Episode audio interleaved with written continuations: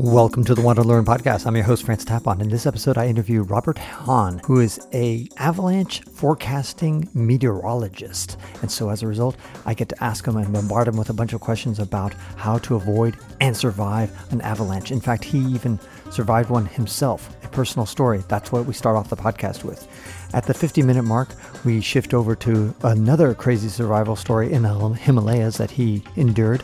And at the 70-minute mark, we talk about Africa and his time at the Peace Corps in Uganda and other places that he's visited as well. This podcast is sponsored by TourRadar. Do you want to take a life-changing travel adventure, but either hate planning or you don't know where to start? TourRadar is a trusted online marketplace that helps you find, compare, and book multi-day tours that will expand your horizons through life-enriching experiences. And right now, Wander Learn listeners can visit TourRadar for a chance to win $1,000 in travel credits. So just go to tourradar.com/wanderlearn to have a chance to win $1,000 in travel credits on TourRadar. We also like to draw attention to the Steelman Foundation as well as the Health Access Sumbawa. I went to undergrad on the East Coast, actually. I grew up in Boston, went to Williams College in Western Massachusetts and continued... Wait a second. Hold on. Stop. I went to Amherst College. You fucking... Yo, I'm going to strangle you now. I already hate you. I'm just kidding. For those who are listening, Amherst and Williams are arch rivals. Kind of like, you know, they are the Harvard versus Yale or the Stanford versus, I don't know, Berkeley. I don't know. They're arch enemies. So Robert and I already have an animosity that's just... immediately erupted. Just kidding. I've managed to forgive you, Francis, because we share a lot of other things in common. Okay. Yes, we're both good looking. Go on. Right. So yeah, I went. I studied geology at Williams College, and then made the journey out to the West Coast for grad school. Wait a second. Sorry, I'm interrupting you again. But geology at Williams College now. Doesn't it have a pretty good geology department because you guys are out in the middle of fucking nowhere? I do think that it is a good a good geology department. It's small, like a lot of programs at our respective schools, but yeah, I mean it has a great focus on teaching, and yeah, there are a lot of opportunities. There's actually an unopened ocean in the Connecticut River Valley, where you have oceanic basalts.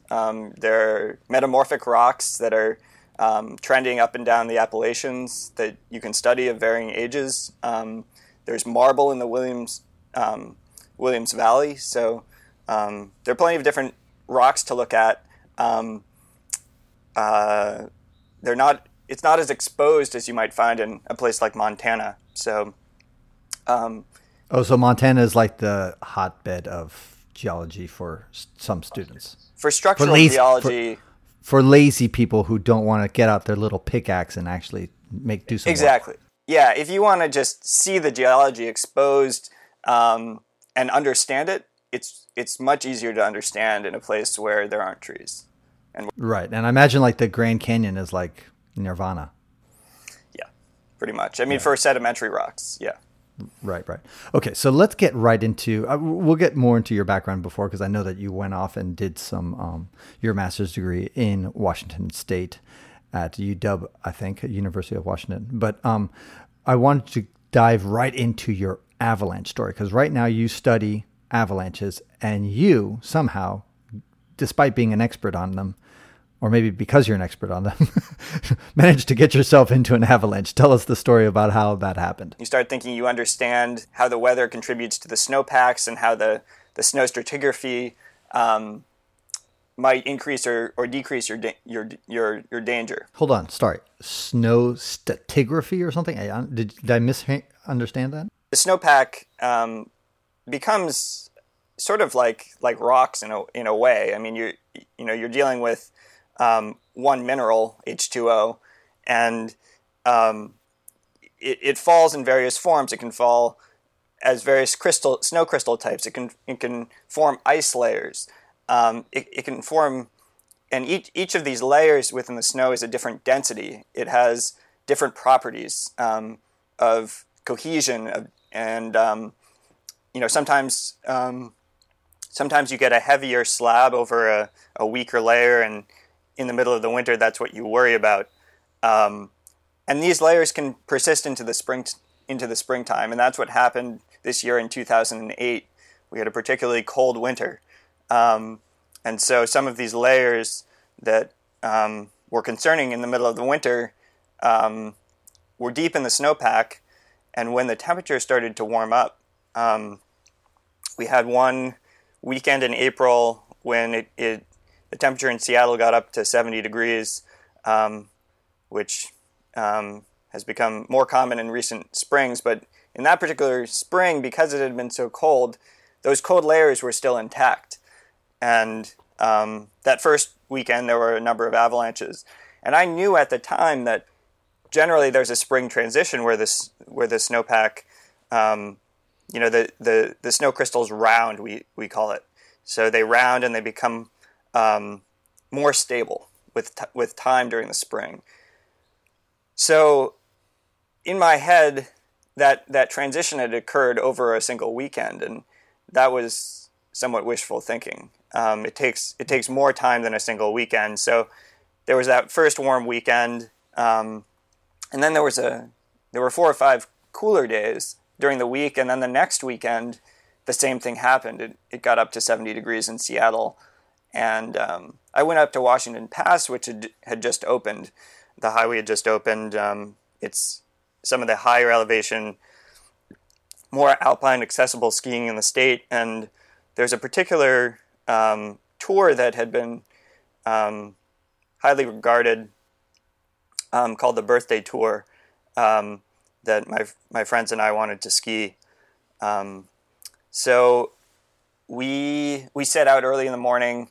And what mountain was the nearest prominent mountain that was nearby? I'm just trying to picture where this is exactly. Yeah, so it's a circumnavigation of Liberty Bell, basically. Okay.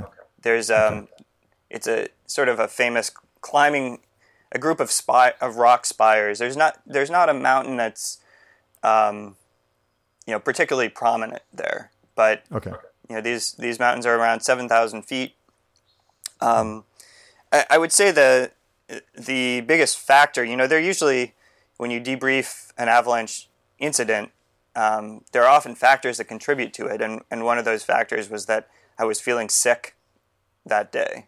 I think I had gotten So you're saying that basically when you do like a post-analysis of how did we get caught in this avalanche, you often find that people, not often, but I guess sometimes find that people are either disoriented, sick, weak, thirsty, just not thinking straight. There are often a number of contributing factors. Human factors, I suppose. Human factors, exactly. They're usually human and environmental factors that contribute to it, but what's interesting is that the human factor that I've always heard of is, of course, the human actually stepping on the fucking snow and setting off the avalanche as their vibrations and all that stuff, or sometimes just even yelling and screaming across the, hey dude, over here, and that kind of stuff might be enough to kind of do it. But that's a human factor, a physical human factor. What you're talking about is a kind of psychological or non-physical factor. Right. That can also impact whether or not you get caught in an avalanche, right? Right. The psychological factors are generally what we refer to as human factors in the industry. So the psychological factors are often related to group dynamics, and where I bring in the fact that I was not feeling well is that it caused me not to communicate with my group in the same way. It caused me to question, I guess to take more of a, I'm going along with this role, rather than a proactive role on that particular day. And, so you were basically more passive. I was more passive, normally, as you approach avalanche terrain, you start having discussions with your group. What do you think about the hazard here? What what do you think about this cornice that is overhanging the slope? Or what do you think about the change in the snow that you're feeling under your feet? Should we dig a snow pit? Should we take a look at what the layers are like in the snowpack? And we didn't have any of those. But were you the only expert in the group? My point was I was not actually an expert at the time. And even to this day, I would not consider myself an expert in snow and avalanche safety. For instance, I do work with people who I would consider at that level. I'm still approaching that level. Got it. Okay. What at that point? How much training had you had? Had you had any training, or were you just as dumb as me? No, I'd had a level 1 awareness course. So I you know, you take a course, you gain some experience. I would not consider myself a novice. I would have considered myself an expert backcountry skier, but my avalanche awareness was still slightly behind that in experience and probably also in training. So got it. Yeah. Okay. And I think that's true of a lot of backcountry users who,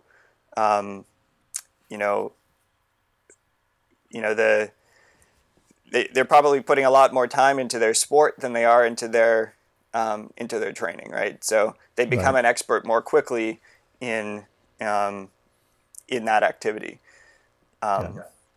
So anyway, get into the moment when it actually, like right before it happened, what were you doing? And so you were not totally with yourself. You weren't questioning the group. You weren't saying, hey, dude, should we think about this a little bit more instead of just boldly going here? What was it on? Were you on a steep slope at the moment when you witnessed this?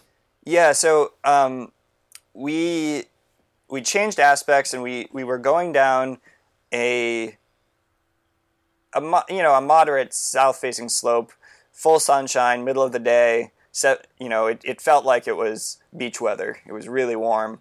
And, we decided to deviate from the path that, most of the other skiers were taking, and that got us into some terrain that we call it. It rolled over, so it became steeper. So it went from, let's say, 10-degree slope to a 30-degree slope. I would say it went from maybe a 30 to 35-degree slope to something more like 35 to 40. Got it. Okay. So, that's generally the prime triggerable pitch for avalanches.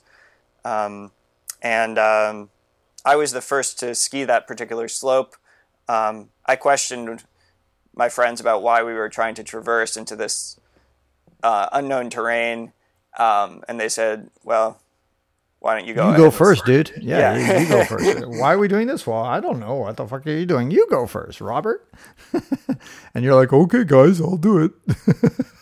Even though I'm the only guy questioning this, I'm going to be the first one to throw my ass out there. So how many were you again? How many? The total group size? We were 3. Did you have avalanche beacons or any of that kind of stuff? We had shovel, beacon, and probe. So basically, I was on Telemark skis at the time, and I remember taking the particular turn that triggered the avalanche, and just feeling myself as if I was falling over, and in my head I was questioning, am I just so weak today that I can't pull off a Telemark turn? And I was really disappointed at myself, and then I realized I was caught in what was like a whitewater slurry. I sort of rode on the surface for several seconds, I would say, and then I washing machined, meaning that I went head over heels, about 3 rolls, each time popping my head above the surface before the slide slowed, and I ended up fortunately on the surface, kind of dazed and snowblinded because my sunglasses were the one thing that had went missing. So, well, you can't become snowblind just so quickly. Isn't snowblindness something that normally comes over time? I guess that isn't the technical term. Mainly, I was squinting profusely. Got it. Right. Yeah. I see what you mean. Right. Yeah, because snowblindness is when you don't have sunglasses for many hours or days or whatever it is, and eventually, slowly but surely, you just become blind. That's happened to many explorers and many people who didn't have glasses. But I understand what you mean. It was just so freaking bright out there that you couldn't see anything. But you said, well, I might be kind of blinded here, but at least I'm alive and I'm breathing. Yeah, exactly. Yep. And your friends were like a few hundred meters above you, I imagine. They were, yeah. So they gingerly went down my avalanche path. There was a narrow swath. This was not a slab. It was what we call a loose wet avalanche, I believe. At the time, we didn't use the current avalanche problem types. So I don't believe it was a wet slab. I don't think I even have a photo of it. I just wanted to get out of there. Yeah, but you know, it was a narrow path. The safest route down for my friends was so that they didn't trigger a nearby avalanche, because presumably those same instabilities were present next to that path. Yeah. And so they,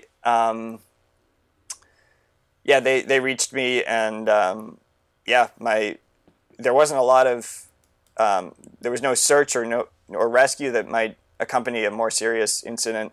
Fortunately, I hadn't hit any rocks or trees. There was no trauma. We just had to ski out. Right. And so when you got up, people. You know, you could wave to your friends, dude, I'm still alive, that kind of stuff. So they immediately didn't have to like barrel down through the slope to get you. They just gingerly went down and say, okay, Robert's fine. He hasn't broken any legs or done anything like that. Were there trees further down the slope? I was almost at the valley bottom. Okay. Yeah. So the biggest hazards I passed on my way down. Yep. Okay. And a lot of people describe it as kind of like surfing on water or that kind of stuff. And you're almost kind of, and they tell you that when you're in a, you're supposed to kind of like swim. You're supposed to try to like swim. It's just such a strange concept. I've never been caught in an avalanche. So I don't really know how that feels, but is that correct? That's what you've heard? I guess did you feel like you could do any of that? The way you described it, you're like somersaulting 3 times on your way down. It seems like you had almost basically no control over yourself. But in theory, do you think, looking back on it, had you been a little bit more prepared or expecting it, you could have somehow swam to the top, so to speak? I would say maybe 80 or 90% of the time I was, head up, which is maybe not typical of a larger avalanche. I think, I think there were a couple of factors here. One was that the nature of the avalanche was more of a wet slurry than it was for a dry snow avalanche, which becomes a liquid because of friction. In this case, the snow temperature was already at 32 Fahrenheit or zero Celsius, and it really behaved much closer to actual whitewater than I've never been in a cold snow avalanche, so I can't actually compare it. A cold snow avalanche? Right. So midwinter, oftentimes the temperature is below 32 Fahrenheit. And so what enables the snow to behave in and to move so quickly is that it actually, the friction between the snow grains actually liquefies it. And so that's what's actually really dangerous. One of the things that's really dangerous about a cold snow avalanche is that it moves down the slope as a liquid, and then when it reaches stasis at the bottom, when it stops, it suddenly freezes up solidly. And so if you are under the surface, you're trapped, and you just you know, you have a maybe a very limited air pocket, and that limit, and you have minutes to live effectively, because unless you have one of those things that expand and give you some air breathing space, and of course you have other people looking after your ass. Right. So and it's even the things that expand, they're usually expanding around your head, which is good, but sometimes not in front of your face, which is kind of where you need that airspace. I do now have an avalanche airbag pack, and what that's often good for is just staying towards the surface. Its buoyancy will help keep you afloat in those cold snow avalanches, and also in a spring avalanche as well. And they're also good at protecting you from trauma, like head blast or that kind of stuff. That physical trauma. Exactly. If you hit a tree, you know, from a certain orientation, you might hit the airbag rather than. How much do those things cost, by the way? Close to $1,000. What the fuck? Really? Holy cow! $1,000 for those little airbag things for avalanches? Really? I believe I actually inherited mine, so I don't. I didn't do the shopping myself, but yeah, they're not cheap. Wow. Okay, I'd rather be stuck in the avalanche, frankly. Save myself $1,000 and die later. Unfortunately, a lot of backcountry skiing gear is not cheap. So yeah, okay. So, has there been any other time when you actually were caught? Sorry, not caught in an avalanche, but witnessed one, either from like you set one off on purpose, like you always see those guys taking dynamite and blowing up things for nature channels.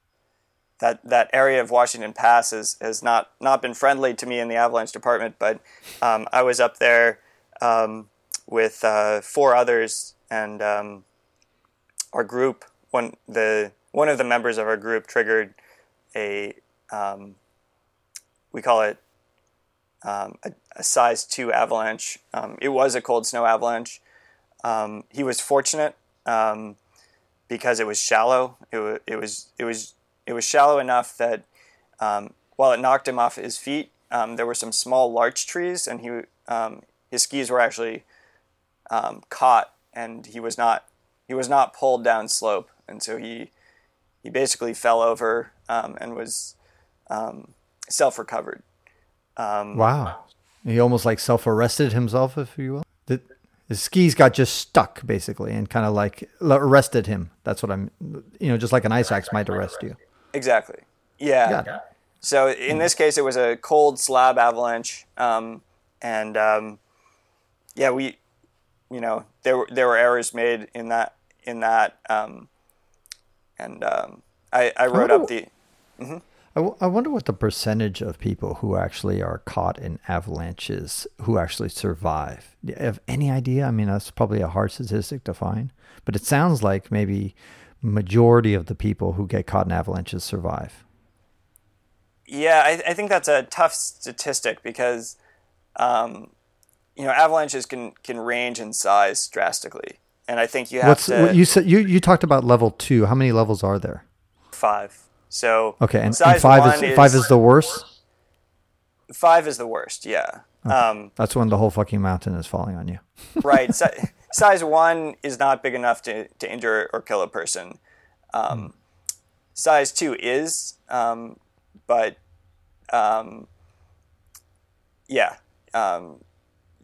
there's size descriptors for each of these, and they go up exponentially. So, the difference between a size 1 and size 2 is a factor of 10. Wow. So it's just like the Richter scale in earthquakes. Yep. Right. So, so you're... Is that because you geologists like the logarithmic scale? Is that what it is? I think it's that some of these avalanches are huge and some of these are really small. Yeah, I guess so. I guess that's true. But because you could forget the logarithmic scale and just, say that's 1,000, that's 10,000, but I guess logarithmics, it makes it cooler. It makes it easier, fewer numbers to write. Maybe geologists are fundamentally lazy people. They don't like to write a lot of zeros. Probably everyone is. Good point. Good point. So, wow. So you witnessed this guy. He fell a little bit, and then, but you haven't. I mean, I know, Robert, there's no answer to this question about percentage of people who survive avalanches, but could you say that the majority do? That's just, when I say majority, that's 51% or more. Yeah. Yeah. I would say the majority do. Mm-hmm. Yeah. Yeah. But you have no idea whether it's. But if I said 90% do, would that be you wouldn't feel comfortable saying 90% survive? I think there's a huge issue of reporting, right? Like, of course, right? Yeah. Right. So I mean, nobody reports that you survived. I mean, not nobody, but few people report that they survived an avalanche. Well, at the same time, a lot of people don't report that they were in a size 1 avalanche because. They don't consider it worth reporting. So, because that's not an avalanche that's big enough to injure or kill you, basically. And so the question is, when you say I was caught in an avalanche, do you mean I survived an avalanche? Did you survive an avalanche of a certain size or greater? Because of this issue of underreporting at the low end of the scale, I just think it's a really hard question to answer. Got it. And you survived a type 1. The one I would say it was a size 2. Okay, also a size 2. Okay, yeah. The most I ever, when I was on the Continental Divide Trail, and there was times when I would walk along a slope, and then all of a sudden the slope would crumble, and I would just sink down like. I don't know, a few meters down. It's not even an avalanche. Or I would see it. I would see the slope. I mean, I would see the slope not collapse, but just keep dribbling down the slope. I guess it wasn't steep enough. Maybe it was only 20 degrees or something like that. So it just the snow would continue falling down, but I wouldn't. I would just witness the snow just kind of creating a mini avalanche, if you call it that. That's probably like a type 0 or something like that. Yeah. Yep. Yeah. I mean, in the springtime, that's pretty common, where you get roller balls forming in the sun's heat, and that's a precursor to instability. Right. Before we move on to other subjects, I'm fascinated by the avalanches. That's why I was starting off with that question. But before we move on to other things, any things that people who are watching or listening to this should they think about, and tips. Obviously, you mentioned one at the beginning, which is when your slope is around 35 degrees or so, that's when you should start waking up and paying attention. Well, I think, I think one of the biggest things that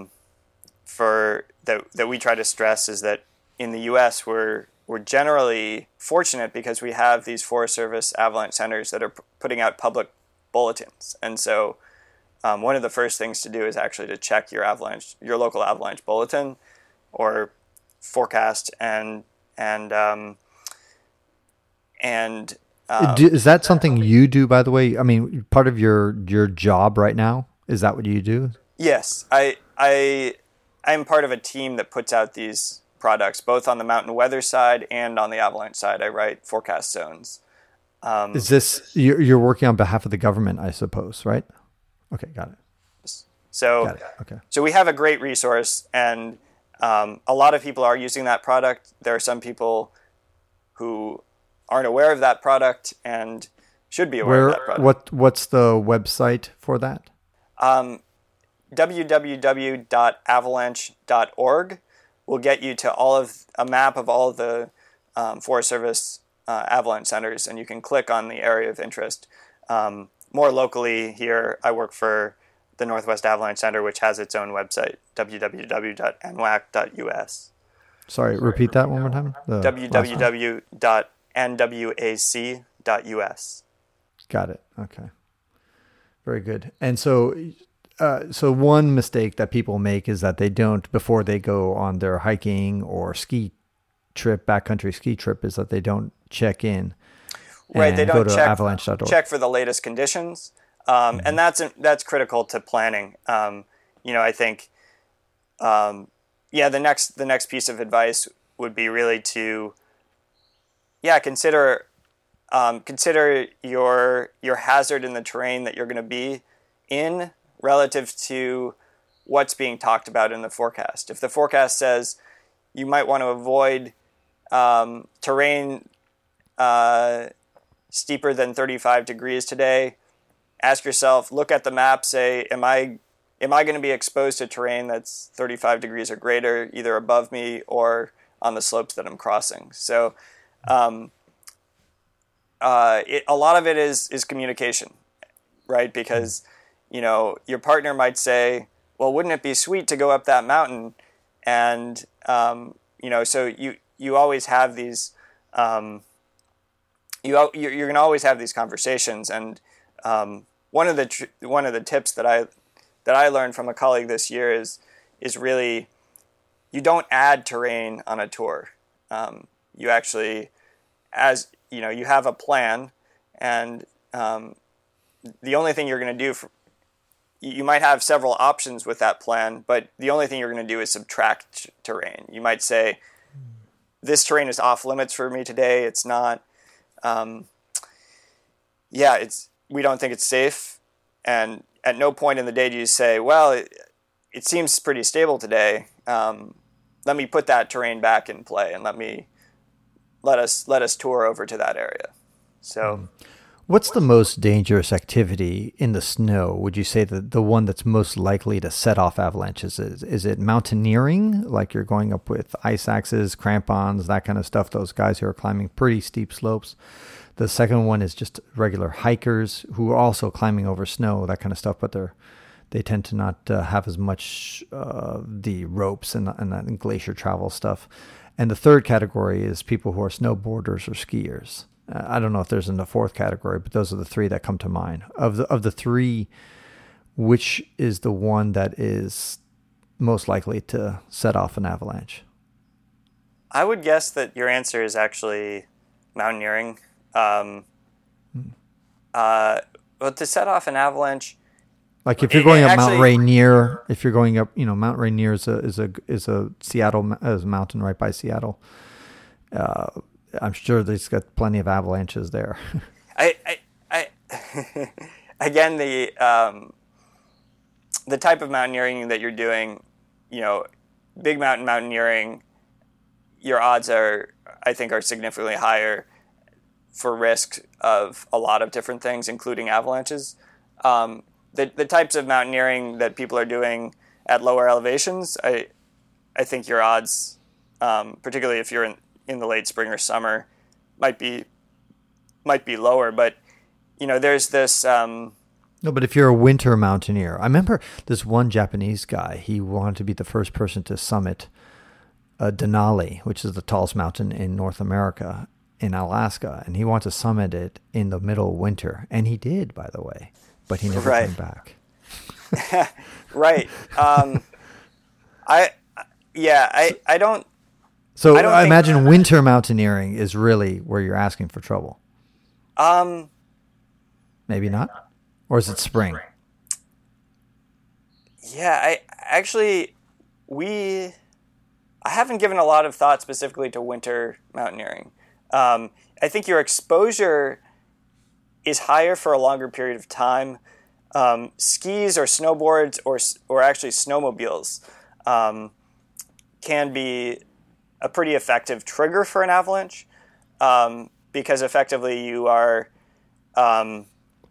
you're able to cut off a chunk of a slab.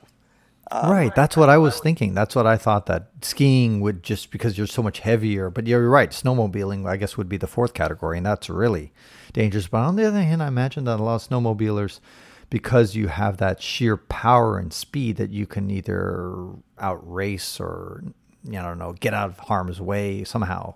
I don't know if that's true either. I think, you know, there is probably some truth to that. But there are certain days when the size of the avalanche and the reactivity of the snowpack is such that, you know, that avalanche, once triggered, is going to propagate so widely that even if the snowmobile is moving pretty quickly, it only has a few seconds to get off the slab before the slab breaks up and becomes this slurry that I was describing earlier. We actually had a number of snowmobile fatalities the winter before last. And I think that kind of, it drilled home in the eyes of the snowmobile community the need to really consult our products and to gain more training and awareness. So, I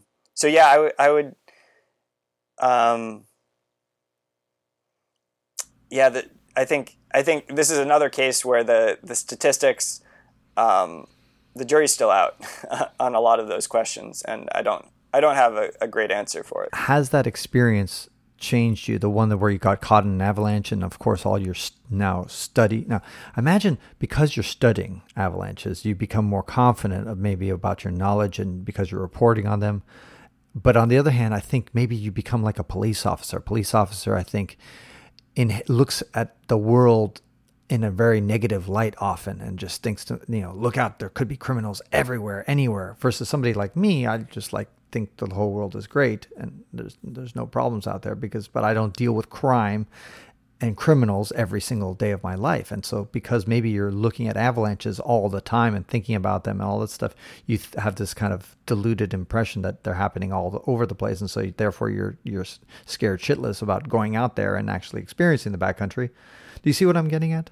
How does this impact your personal view of the world, and have you been more reticent to get out there in the backcountry? In my 20s and early 30s, I would have called myself a risk taker. I made some decisions at times that I was just going to accept the risk in the terrain that I was in, and the main reason was because I fancied myself as a bit of a steep skier, somebody who was willing to ski some lines that most people weren't willing to ski. And there's a certain amount of risk that you have to take. You generally choose conditions that are, you hope that you've chosen conditions that are perfect for the terrain that day. You hope that the snow is consolidated, but you know that if an avalanche occurs, the outcome is not going to be good. And you also know that one mistake making a turn and the outcome is really not going to be good either. So I think one of the things that changed for me is as I became a professional in the industry, and part of that happened this year with the avalanche that occurred on December 30th of 2018.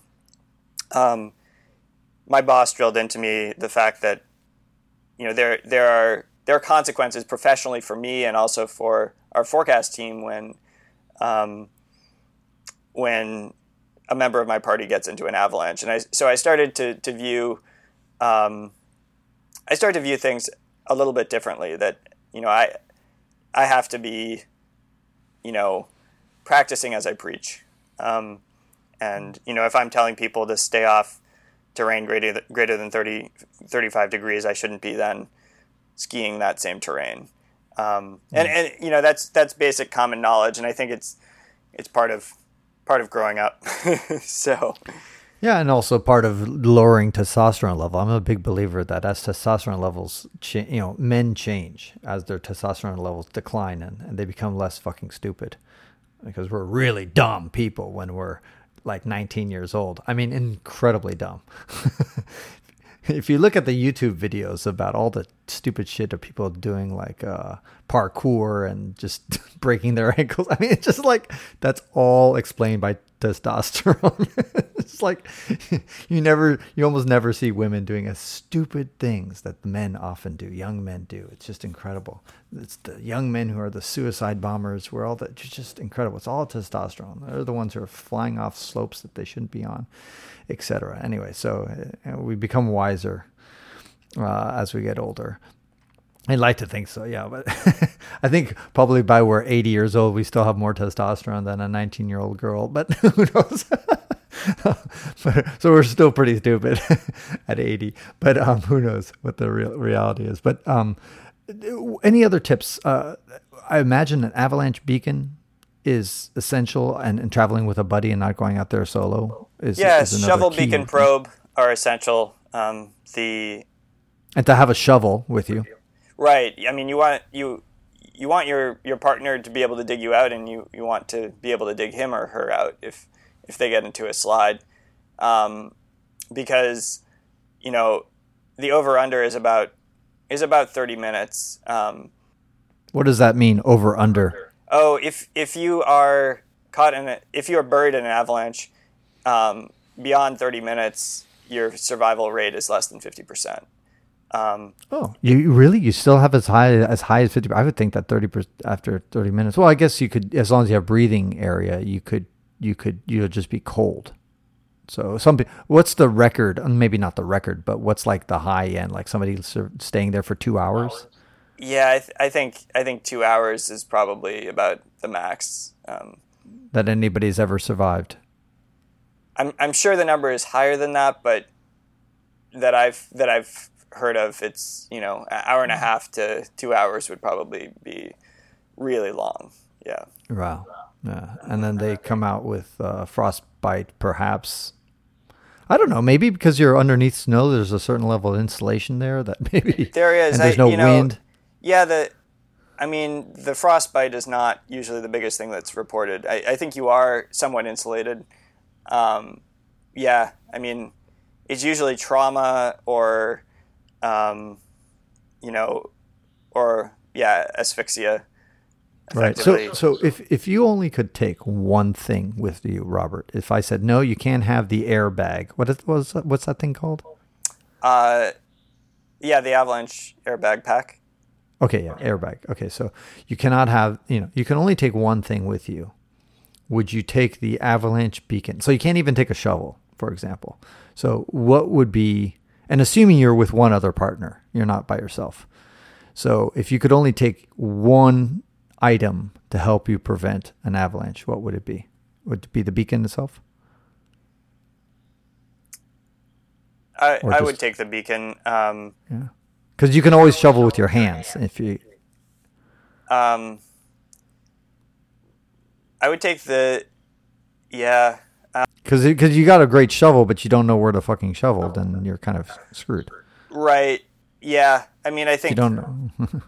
Yeah, I would take the beacon. I do think, if somebody's buried more deeply, without the probe, you're not gonna know exactly where they are, and without the shovel, you're not gonna be able to extract them. But at least, if they're buried very shallowly, you have a chance of being able to dig them out. So, right. I was actually, I don't ski inbounds at a ski area without a beacon now, because I was at Snowbird Ski Resort on a day when there was an inbounds avalanche fatality, which is incredibly rare. What's that called? And it was inbound? Inbound. So it was within the ski area boundary. They had opened some pretty difficult terrain off of a mountain called Baldy, and a skier had been, every once in a while they miss controlling a little spot, or they didn't anticipate that the slide would be big enough to, potential slide would be big enough to injure or kill someone, and the ski patrol calculated it wrong. The person was buried, and they were. The patrol was asking, anyone who had shovel, beacon, probe to go and start probing. So in that case, actually, they needed people with probes rather than beacon specifically to do a probe line. And did you find the guy? Well, no, that was actually, it resulted in a fatality. I was not useful because I didn't have my probe on that particular day. Yeah. Okay. Got it. So the guy died. Yep. Rough. Oh, that's really rough. Have you heard about Justin Lichter, sometimes known as Trauma? Have you heard of this hiker? I believe I listened to your podcast. No, actually, I never interviewed Justin yet. He's on my list. I'm waiting for us to meet up physically, face to face. But I might have mentioned him at one point. But anyway, he's a guy who hiked. Well, he's done a lot of things, but the most impressive thing I think he did, he and a partner hiked the PCT in the winter. And now he is on the ski patrol in the Sierra Nevada, and so he probably has a lot of practical knowledge, probably not as much academic knowledge as, let's say, you have, but he has a lot of practical knowledge on how to avoid avalanches. And of course, he and his partner survived, and they actually did hike the PCT on the winter. But I imagine the last question I have is, if you're actually caught in an avalanche, I had mentioned earlier this whole idea of trying to swim to the top. Is that pretty much and then at the very end, to try to keep your hands in front of your face to kind of create an air pocket once you stop flying down and also to protect your face, I suppose, but also so that it creates a little air pocket of breathing when you finally come to a stop. That's what I've read. Is there any other tips that people should be aware of if they're actually caught? I mean, the key to all of that is figuring out which direction is up, and that can be tricky, and right, because I think in general, as you feel yourself starting to go under, you really want to start fighting hard.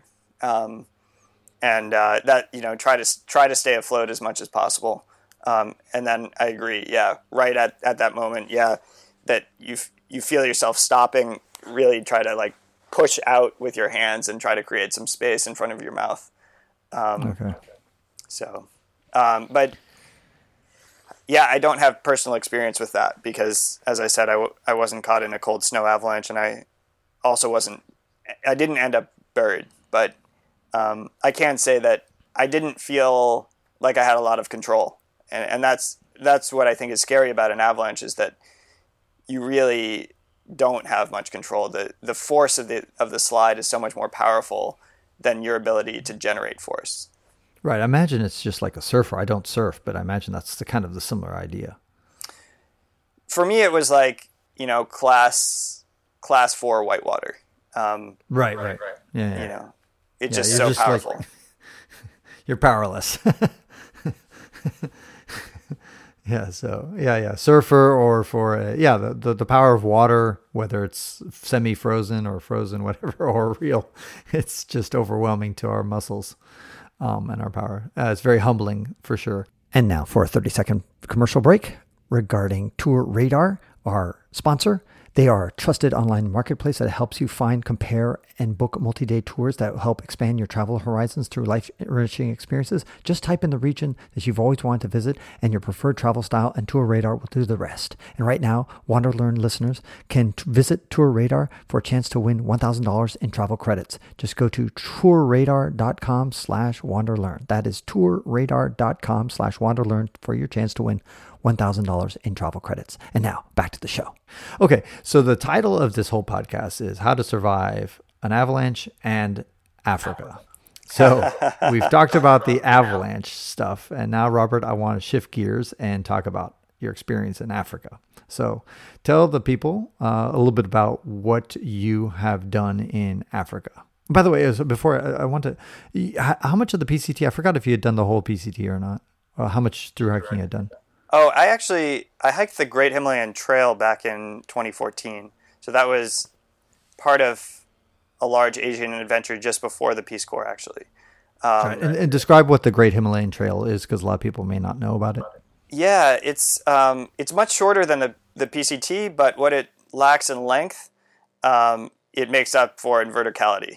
It is, I think, one of the most difficult through hikes in the world.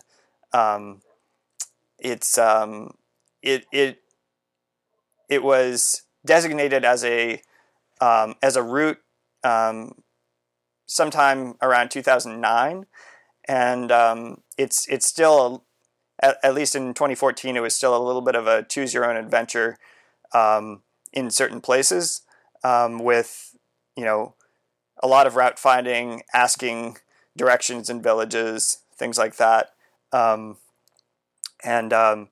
It's often between, most of the route is between about 2,000 meters and 6,000 meters. So it really, you know, on a given day, it's not uncommon to have 1,000 meters or about 4,000 feet of 4 to 5,000 feet, maybe 6,000 feet on a big day of elevation change. I did it from east to west, so it starts near the India border, near Kanchenjunga, and it ends near Simikot in the northwest, near the Tibetan plateau, almost at Mount Kailash. How many kilometers? Off the top of my head, I'm not actually sure. I think it's... Or miles, whatever. Yeah, I think it's somewhere in the 1,000 to 1,500 range. Okay. Coming at it from the perspective of... I didn't have the perspective of being a seasoned through hiker going into it, and so I didn't look at it as in the same way that, say, a PCT hiker might view it. What do you mean by that? Explain. Well, so I ran into a couple of folks who were more seasoned through hikers, and on the last few days of my journey, I was with them. They had maybe set a record in terms of speed, 54 days, and it took me about 80 days. But I did some of the technical passes, which added a lot of time. But I think the things that really set apart somebody who is a really experienced thru hiker, they're gonna, particularly in the Himalayas, you've got to start early in the day to maximize your weather. They're also thinking, and I was thinking about this, was speed is in part a function of how much weight you're carrying, and so they just decided, we're going to choose a route that doesn't involve any technical mountaineering, and we're going to save a lot of logistics and a lot of weight in so doing, and we can move a lot faster. And they were also, they were hiking 13 to 14 hours a day regularly. Right. So yeah, there were certain things that, I went with a Nepali guide, and part of the decision, and actually a Czech friend of mine joined me for the first third of the route.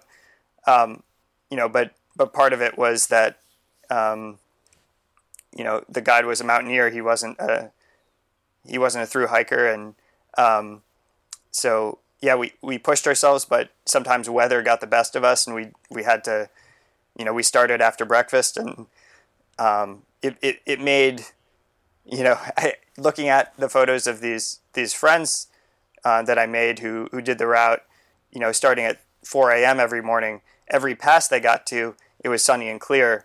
Most of the passes I got to, it was clouding up, and I was lacking the views. So, there's some tremendous lessons that I could learn from them. And they did a little gear shakedown with me, and they were like, you don't need a lot of these things that are in your packs. Like, you don't need a book, which I basically hadn't read. Right. Basic things. Tired at the end of the day. Right. You think you might want, but in fact, your days are so big, and you're just not going to have the energy to read at the end of the day. That's definitely true. Yeah, absolutely. It's exhausting. Whether you're hiking 8 hours or 14 hours, either way, you're pretty spent at the end of the day. Now, but when you said some of the passes were technical, you mean that sometimes you had to have ropes and crampons and things like that with your guide? Yeah. In the area of going from...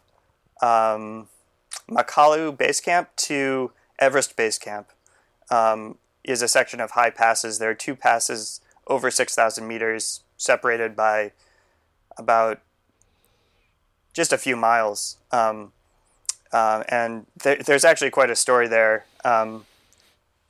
We were summiting these passes on the same day as a French couple, and they had a much larger team. We just had one guide, and so we combined forces on ropes. Our rope was not long enough to do the several 100-meter rappel that was probably the crux of the technical portion of the trip, and it was getting late in the day. They had a couple of porters, otherwise known as Sherpas in that part of the world, who had basically used a bunch of their rope and ours to create several rappel lines down the steep ice and rock face, and then they'd scrambled off the bottom, which was It was technically non-technical, but it was close to being technical. And this French woman, I don't know if she rappelled off the end of her rope or whether she slipped while down climbing just after the end of the rope, but she flew off the rock and landed in the snow. And I don't know. To me, that was. She's very lucky that she survived. She shattered at least one of her legs, and they initiated a very difficult air rescue the next day. So, wow, that's amazing. And so you saw it actually happen? I did. I was up at the top, shivering in the cold, and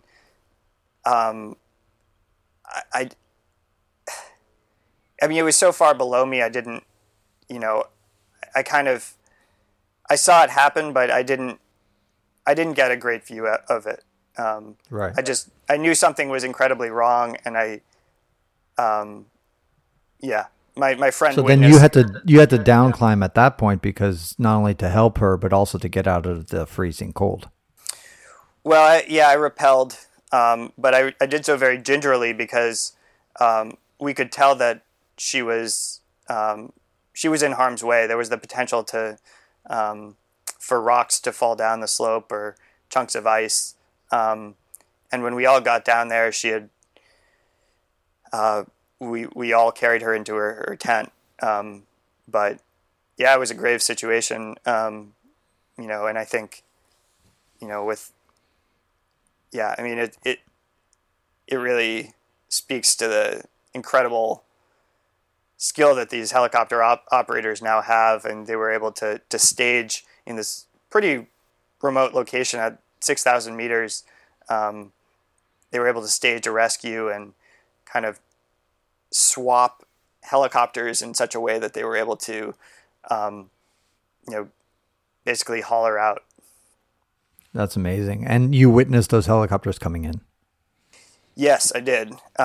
We tried to help the team in whatever way we could, but it was we were almost out of food, so we basically had enough fuel to boil some water for that team, and then we witnessed the helicopters. The first attempts were unsuccessful, and they ended up having to come back the next day, and they staged, and we went to the staging area. Where they brought in somebody to lower down with the what's the term for it? It's like the cadaver, but it's not a cadaver. She was alive. I mean the encased, the stretcher. It's like the stretcher. Yeah. They brought the stretcher, and then they packaged her up, and another helicopter came back, picked her up, and so. And they actually offered the helicopter offered our guide a ride out. Of course, he couldn't actually leave because he was with us. But my friend ended up coming down with pneumonia the next day, and we had another pass to cross, and we had a little bit of a hard time ourselves. quite a hard time, as a matter of fact. So, yeah, you know. And what happened? Did you just descend down instead of going over that pass? You just went down to the next village? We didn't have that option. Our only exit routes were over a pass, over high passes. Okay. And so we, I asked my friend, well, he said, he got up and he started moving and he said, I don't think I can do this today. And I said, what? You can't do this today? I mean, it was kind of like, we didn't have an option. So I said, let's try. And he moved about 100 meters and he said, I can't do it. This was your Czech friend, I think. Yep. Okay, yeah. And I had actually just myself, I was just recovering from pneumonia. So it was a pretty rough, I didn't realize I had pneumonia at the time, but I had the worst cough of my life and was, had bloody sputum. I mean, it was terrible. Anyway, an Italian. And you had no food. You had no food at this point, correct? We had 1 day's worth of food. And you needed about 2 or 3 days to get out? We only needed 1 day to get over this pass, so we... But he wasn't willing to go that day. Yeah, he physically couldn't. And so, usually Czech guys, I mean, Eastern Europeans in general, are pretty tough. And so if he says no, that means really no. He's tough, yeah. He's a tough guy, and I respected his what he was saying. So we thought about, I had a personal locator beacon. We thought about, do we send a message and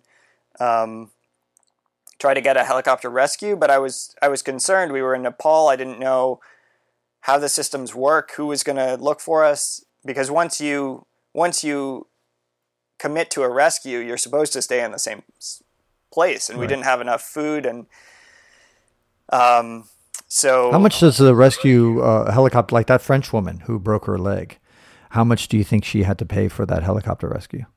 $5,000? I would guess it's more. I would guess 25 to 30 because there were two helicopters.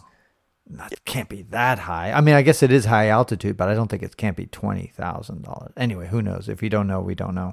I don't know. Yeah, okay. I'm in touch with them. I could get you an answer potentially. Okay. Yeah. I'm just curious how much that, I mean, because she probably didn't have insurance to cover for that kind of rescue, maybe. I don't know. Right. Yeah. It's different in North America where our governments, if it's not, my friend was evacuated from a ski traverse in Canada this year. He got strep throat and didn't think he could make it out. And the Canadian government covers the expenses, and they make the decision that that guy wasn't Canadian. If he was a Czech guy, he would have made it out. Yeah, these North Americans, we're just a bunch of pussies. It's really true. But the Eastern Europeans, if you put a Latvian guy, a Russian guy, whatever, they'll just. I've only chopped off one leg. I've still got my other leg. I can still make it. I won't generalize, but yeah, yeah. In that case, I was encouraging my friend to try to make it out of his own volition, but. But anyway, and you said they're the Canadian government, God bless their souls, that they can actually cover the whole thing. But anyway, getting back to Nepal. So you were trying to wrap up that story. You had your Czech guy who had pneumonia. You thought about, I could launch my personal locator beacon, send out a signal. But then, then we don't have enough food to stay in one place. It might take him 3 days to get here. And maybe in a day he will feel better and we can get over the mountain on our own volition and we won't have to pay this $20,000 bill or whatever, multi-thousand-dollar bill. All these thoughts were going through your head. And so in the end, what happened? Yeah, so we ended up, we tried to send some text messages to a friend of my guide, Nima Dawa, and we got no response. So...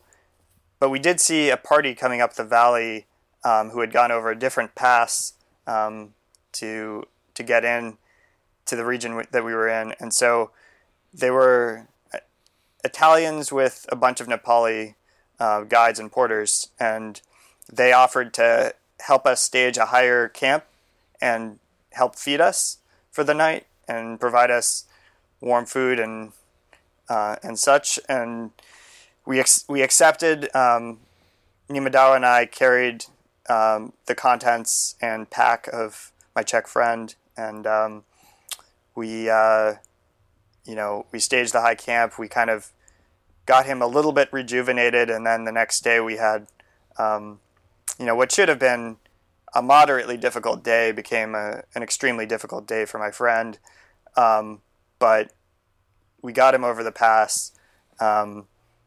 We got down to the other side, and I think that's one of the most challenging parts of a journey when you're at your limit. Our communication kind of broke down, because in my head, if we go another 5 to 10 kilometers of flat walking, we're at a village with a tea house, a warm fire, hot food. At this point, we don't have any food ourselves, and he wanted to spend the night out. Once he'd crossed the pass, he was like, "I'm done." And so my guide and I, we basically didn't give him an option not to continue. We said, we're going. We have to get here. And at the time, we got to the guest house, and I remember I said something that triggered him, and he started yelling at me. So, it was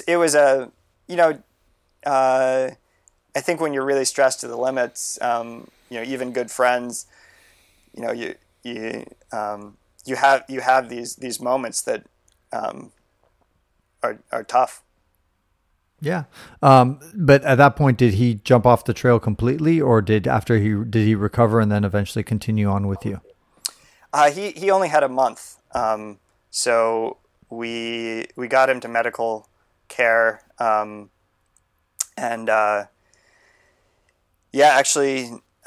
Dawa and I continued for another 5 days without him. He hiked down to Lukla and flew out to Kathmandu. Nima Dawa and I did the next section of the trail called the Roll Walling, and then we bussed to Kathmandu to meet him there in Kathmandu and spend a few days, recuperate, and then we returned to the trail. So. Oh, really? Wow. Okay. So you did go back. You had a nice little 0 day or two in there. Yep. Nice. Yeah, we had a few 0 days, and we actually skipped maybe 2 days of hiking, just because of the bus route. So I technically can't say that I completed the trail, but it was in my mind they were a couple of kind of inconsequential days. Yeah, I understand. Now, I was talking with my friend Sim. In fact, he's one of the most popular podcasts that I have on the Wanderlearn podcast, is the one with Sim Blanchard, he was a 66-year-old or 65-year-old adventurer. And he told me that after he'd been to Nepal, he stopped bringing his cameras on his travels, or to stop taking photos. He's kind of exaggerating, but he said it's because nothing else in the world compares to the beauty of Nepal. So it's just like, it's not even worth pulling out my camera anymore. How do you think about that? He's not wrong, but yeah, I mean, I think with Nepal, it's this, It's this combination of incredible scenery with incredible culture. You have stunning vistas. People from varied cultures that are often in your photos. With just these gorgeous alpine villages to kind of. So, I don't think there's been another place in the world outside of the Himalayas where you have such great opportunities for people, village, and alpine photography in one place. Got it. Yeah. It's on my list. I will go there at one point. And now you've just encouraged me to do the Great Himalayan route there. I'll put it on the list. I've never been to Nepal, so it's definitely on the list. I got to go there before my legs get too worn out and used up. So now the podcast name has changed. It's now How to Survive an Avalanche, Nepal and Africa. it's evolving quickly. Exactly. Well, somehow we'll get to. We've gone over an hour already, and we're gonna have to get to Africa. So I wanna end with that. And now for a 30-second commercial break regarding TourRadar, our sponsor.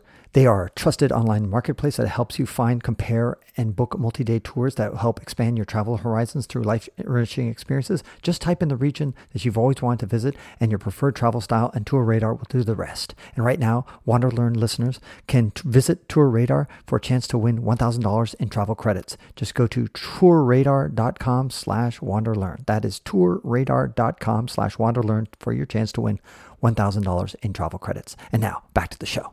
And so tell me a little bit about your Africa experiences, because you've done several trips and several things there in Africa, Robert. Yep. So I joined the Peace Corps, actually accepting my invitation. Actually, oddly enough, the reason that I ended up leaving the trail, the Great Himalayan Trail. Which trail? Okay. When I did was... Going to Kathmandu, I needed to accept my Peace Corps invitation because I had quit my job with the promise of not quite the promise, but banking on joining the Peace Corps, which at the time was a rather prolonged process to get into. And so, how long did it take to get into the Peace Corps from the moment you decided to apply to the moment you were accepting it? Approximately about a year. It was somewhere between 6 and 9 months. Got it. Okay. Yeah, it was about the average amount of time. I think that's changed a lot. It's the Peace Corps that the Peace Corps that I'm describing. Applying in 2013 for a position, or 2014, and being a volunteer from late 2014 up to the beginning of 2017. Volunteers who arrived even a year or two after, a couple of years after me, they accepted a very specific position. But at the time, the Peace Corps was very much sort of go with the flow of whatever comes your way, and right. And that's what it had been since its inception. So. So you're saying that that now in 2019 or so that people are, or even by the time when you were going there, they were more specific oriented. They're not so loosey goosey. That's my understanding. Is that, and I haven't looked into this a lot, but if you go to the Peace Corps website now, you can look at very specific jobs in very specific countries, and you're effectively applying for a job within an overarching program. Like you might be applying for health, but within health you might be working at a specific health center doing a specific type of research, or probably not research, but a specific type of work at that health center. So the idea is that to meet the need for trained men and women, they can do it better if you're treating it like a job than if you're coming in and kind of you're a jack of all trades, and the Peace Corps says, well, we have college-educated Americans coming in, and they can learn how to do whatever they need to do. Right. The challenge with that is that, having visited all the African countries, I just know that in a lot of low-income countries, there's a lot of fluidity in the environment, and so what might be needed when they have to identify these posts. Let's say they have to think about a year ahead of time, and then by the time that comes, you know, things may have changed and needs may have changed. And so I gotta believe that the Peace Corps has to retain a certain amount of flexibility in those posts. So yeah, in theory, you go there for the specific job, and maybe 80% of the applicants actually do the job that they were hired to do. But I gotta imagine that a certain percentage of the applicants are forced through the market conditions to change and adapt, because that's just the way a lot of low-income countries work. I would assume that the training is still similar and it's still broad. And so if you're trained, for my case, I was in education, and we had, you know, literacy training, we had instruction as in the classroom. We got classroom experience, which I didn't have previously, or I had, it was limited to TAing as a graduate student for undergrads. And then, there was a lot of training that I would say for me was a little bit less necessary about just survival in a developing country. I, as you can tell, I'd spent time in Nepal and various other parts of Asia. But for a lot of people, survival in a foreign environment, particularly an African country, Americans can be targets, and finding ways to keep a low profile and also to navigate are important skills. So, right. And by the way, for the people who are listening to this, they should understand that the Peace Corps, even though it's populated mostly by young people in their 20s, it is open to all ages. In fact, I've met Peace Corps people who are in their 70s, who are, just starting and do their 2 years of service in their 70s. So you can, and I've met people in their 50s, 60s, whatever. So it's open to anybody who wants to get involved. So you got accepted. You went to Kathmandu. You said yes. You clicked on your yes button or whatever you had to do to approve. And then you were sent off to Uganda? Yes. 6 months later, in November 2014, I got on a plane, went off to Uganda with a cohort of 37 folks. How many of those 37 folks ended up graduating? 30? I think we lost about six over the course of the 27 months. To a variety of reasons. Yeah, sure. So continue. So then you were you landed in Kampala, which is the capital of Uganda, and from there you were shuttled off to a village somewhere?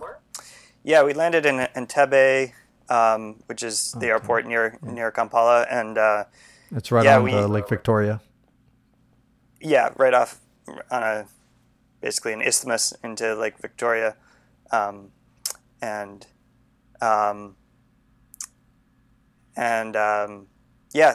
it.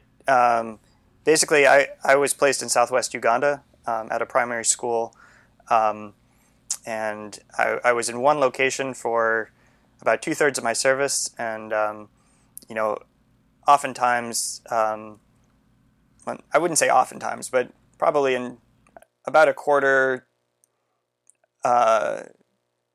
maybe somewhere between a quarter and 50% of people end up getting a site change at some point in their service due to a variety of potential reasons that might occur. I shifted, and so I went from a very agricultural community into a community that was entirely surrounded by an African game or safari park called Queen Elizabeth National Park. Yeah, I've actually been there, so that's why I remember that. Okay, that's near Mbarara or whatever it's called. That. So Mbarara is the second largest, the big city. City in the southwest of Uganda, and then I was originally in the deep southwest, and then if you travel up the road towards the Rwenzori Mountains or Fort Portal, you go through Queen Elizabeth National Park, and my site was right on that road. Right. Yeah, that's right. Because I remember going around there, and I also. You probably didn't hike up the Rwenzori Mountains to the top of Margarita Peak, I imagine, but maybe you did. I did as a matter of fact. You did? Yeah. dude, I love that hike. That's like, to me, my favorite hike in Africa, for sure. It's incredible. It's incredible. Everybody goes up Kilimanjaro. Did you do Kilimanjaro too? I did not. Okay, yeah, so you're not missing much. No, I'm just kidding. But, I mean, you did the better of the two hikes. Margarita Peak, which is sometimes called Mount Stanley, is the third tallest mountain in Africa. It's about 52 or 5,100 meters. I can't remember. 52 or I think it's 52. I think it's 5,195 or something like that. But it's a pretty tall mountain and glacier-filled. So what year did you do it, by the way? 2016. I think it was December. My God, we were there around the same time, I swear. It was incredible. Did you see the ladder? I don't know if it was still there when you were there. There was a ladder that descended down to nowhere. In other words, did you see that ladder? I don't know if you remember. So basically, on the Rocky Summit, about maybe 5-10 years ago, we were to get to Margarita Peak, which is the tallest point on the mountain. They would traverse a glacier and then go down a ladder to get onto another glacier, and that ladder used to be only about, let's say, 3 meters tall. And then over time, it went to become like 30 meters tall. And eventually they just said, fuck it, we're just giving up because we're not going to make a super long ladder. We're just going to find another way around. But the ladder still's there. So I did see that. And okay, I didn't make the connection that it was actually going onto a glacier. Because the glacier's gone now. The glacier's gone. It's just on the rock. And there's rock above and below it, and it's like... it's not even on the rock, dude. It's like, it's just hanging in midair. It's hanging in midair because you didn't actually go on that ladder, did you? Right. So nobody does because it starts from the top where you're actually on rock, and then it just goes on, and it would land on a glacier. But since the glacier has receded, thanks to global warming, therefore it's just hanging in midair. And it's just, to me... a poster child. I might not have seen it warming. Actually. Yeah. But okay. Anyway, you probably saw it. Maybe it's touching rock. I don't know. Maybe it is touching rock, but I remember I'm 85% sure that it was not. It was because I remember talking about it with my guide. I was like, dude, what is that thing just hanging in midair there? That ladder that goes to nowhere. And he explained to me that there was once a glacier there, and that's the way they used to take it, and now they don't take it anymore because they would have had to extend the ladder to a ridiculous level and to land on solid ground. So they just routed around it. Anyway, sorry. So there was now the weather in the Rwenzori Mountains. I think it's called Rainmaker or something like that. Rwenzori means rainmaker or something like that in the local language there. But it's notoriously wet. And except for like the month of January or February around that time when it's relatively dry. But what month did you go? It was December. So okay, so then you actually hit the dry season. So how dry was it? Not that dry. It was. We actually had decent weather. I believe it rained the first day, and then all right, yeah, it actually wasn't. It wasn't too bad.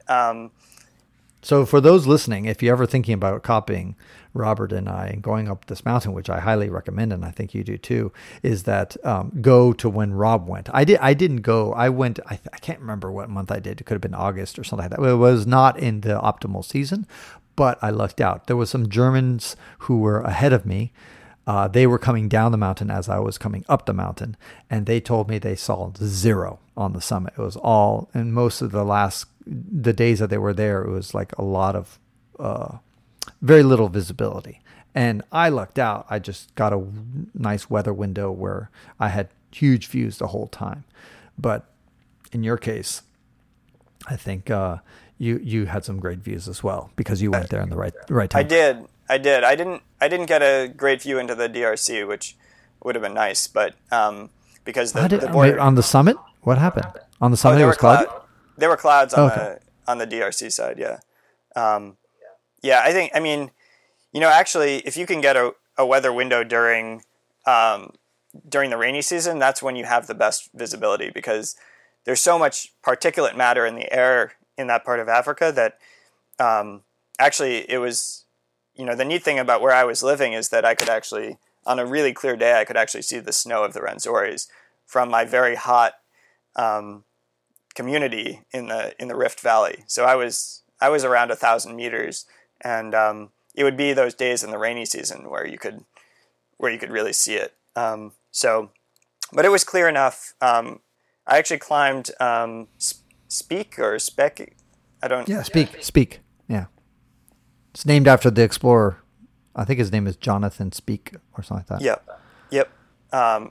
Before the day before, I did Margarita.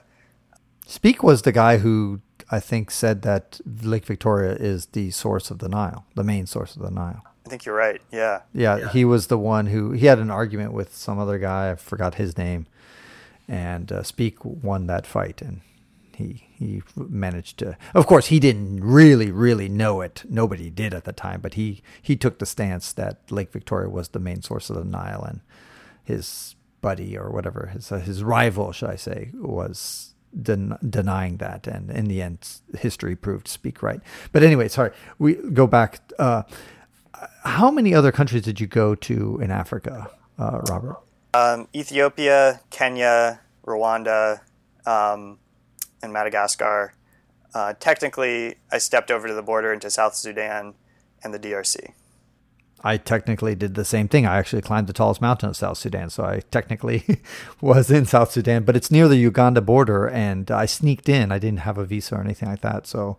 I did a few more than just. I didn't just step into the border. I literally just stepped over to say I did. But exactly, yeah. But yeah, I went all the way to the tallest mountain, which was another story. But we'll not get into that.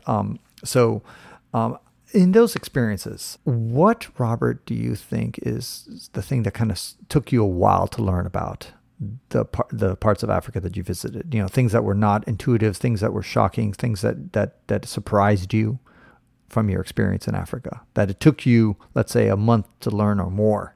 I guess the thing that took me some time to get my head around, and it's still something that I struggle with today, is that, you know, there are certain values that that I like to think that we hold as fundamental values in our society. And one of the biggest ones I would say is honesty.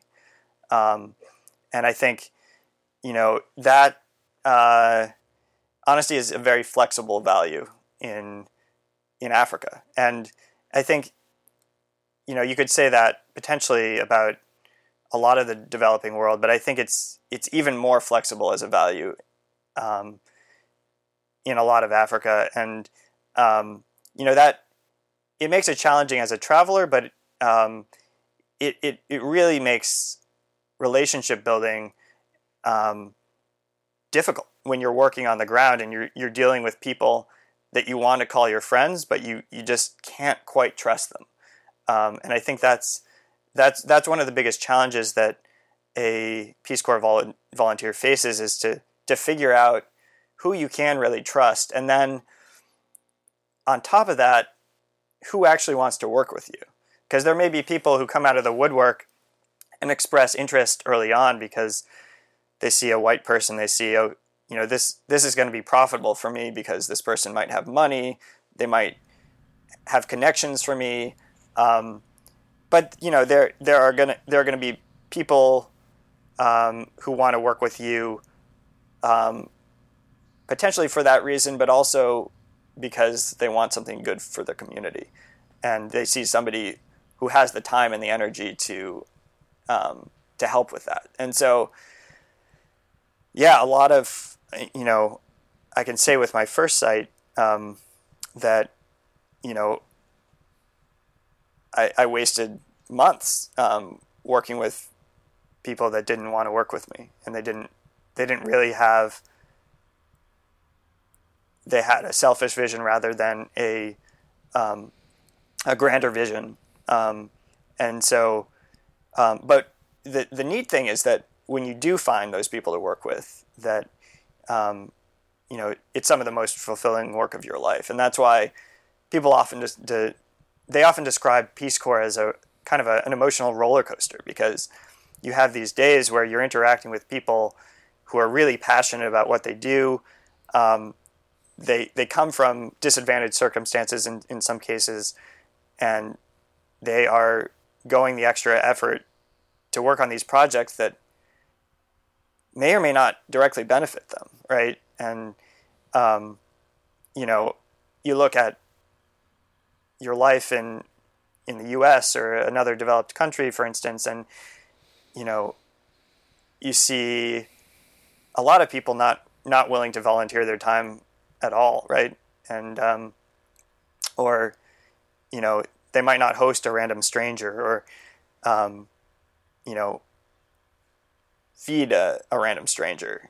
There are just these barriers, and you find, and I think this is true throughout the developing world. You find that in some of these communities, you know, there are customs that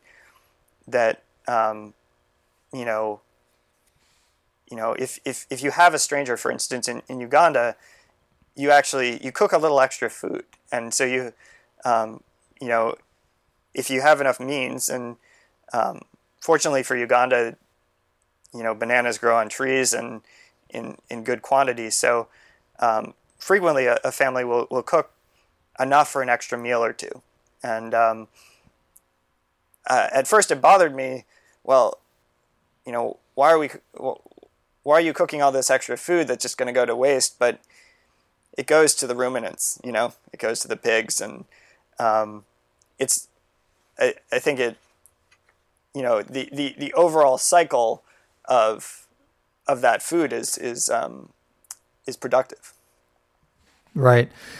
What about, I mean, what you said was so fascinating about the fluidity of something that's truthful or not. Now, obviously in the United States, there's also fluidity in truthfulness, and I'm sure you agree with this too. An example is, let's say you ask 100 of your friends and say, hey, what do you think about my, you know, I just grew out my beard.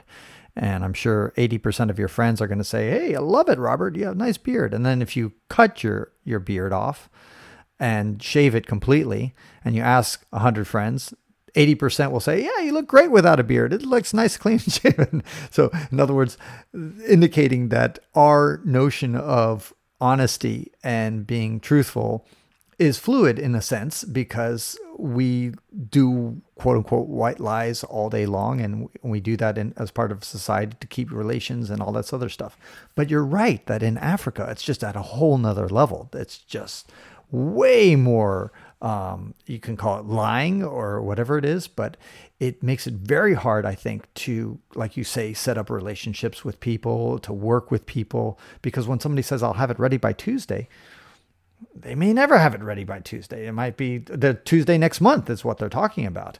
Or you know, it's just, somebody says, yeah, I want to work for you. I love it. Yeah, da, da, da, yeah. And then, of course, they don't show up the next day when you tell them, hey, okay, we'll be here by 8 a.m. And they show up at noon. Like, okay, well, I'm here at noon. What's the big deal? And this shit happens all the time. And to me, some people blame a lot of the African problems on colonialism, that kind of stuff. And I don't think the colonialists taught Africans this value or this way of interacting with each other, or that's a consequence of that colonization, because that culture, I don't think existed in the 18th, 19th century as much as it does. You know, when the colonialists came, the colonialists were people who got their shit together because they came all the way from far away. So I'm sure there was, and they came to, I don't think they learned that value, but we have to recognize that Africans often have, and again, it's a generalization, obviously, but that they have a value. And why does the African country suffer economically? Why do they struggle? Well, a lot of it's that it's hard to run a business when you can't trust your partner, and you give them a loan, or the guy says, I'm going to buy 10 mangoes from you tomorrow, and he doesn't buy 10 mangoes from you tomorrow. It's hard to get anything fucking done in that kind of society. It's just really difficult. And to blame everything on the evil white guy is just ludicrous, I think, because yes, obviously some things have to do with the evil white guy, but a lot of things is just internal problems, that internal things that they've brought onto themselves through their own values. And it's politically incorrect to say that, but I'm going to say it in my book, and I'm going to say it in my podcast, and I'm going to say it over and over again to say, you know what? A lot of the problems are the Africans' fault. And by the way, one last thing on my little diatribe here is that if you talk to Africans about Africa, a lot of times they themselves will be the first to admit that they're fucked up because their own values, because of their societies, because they tolerate the leaders that they have, because their village chief is corrupt, or on and on, because every level of society has problems. And they're much less prone to blame the evil white guy than the white people are to blame the foreigners. Are much more, we like to self-flagellate ourselves and like say, it's all our fault, it's all our fault. But the Africans themselves are more likely, I think, in my experience, I don't know about your experience, to say, you know what, we're screwed up because, well, we're screwed up. Yeah, I would say that's generally true.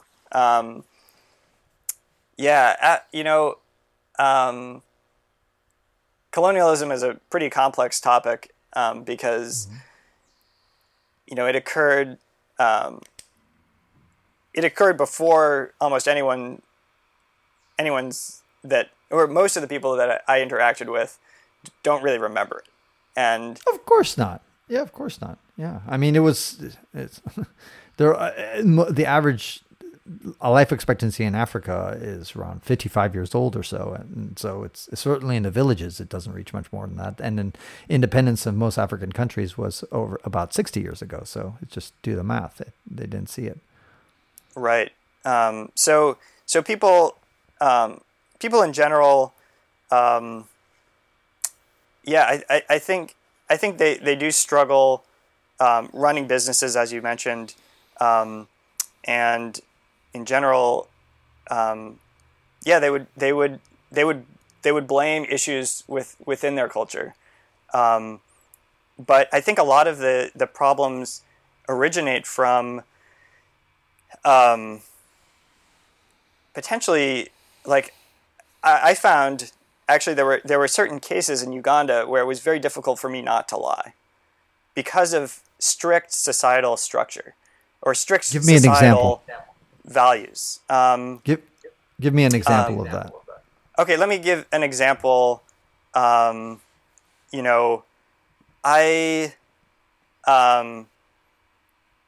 say I was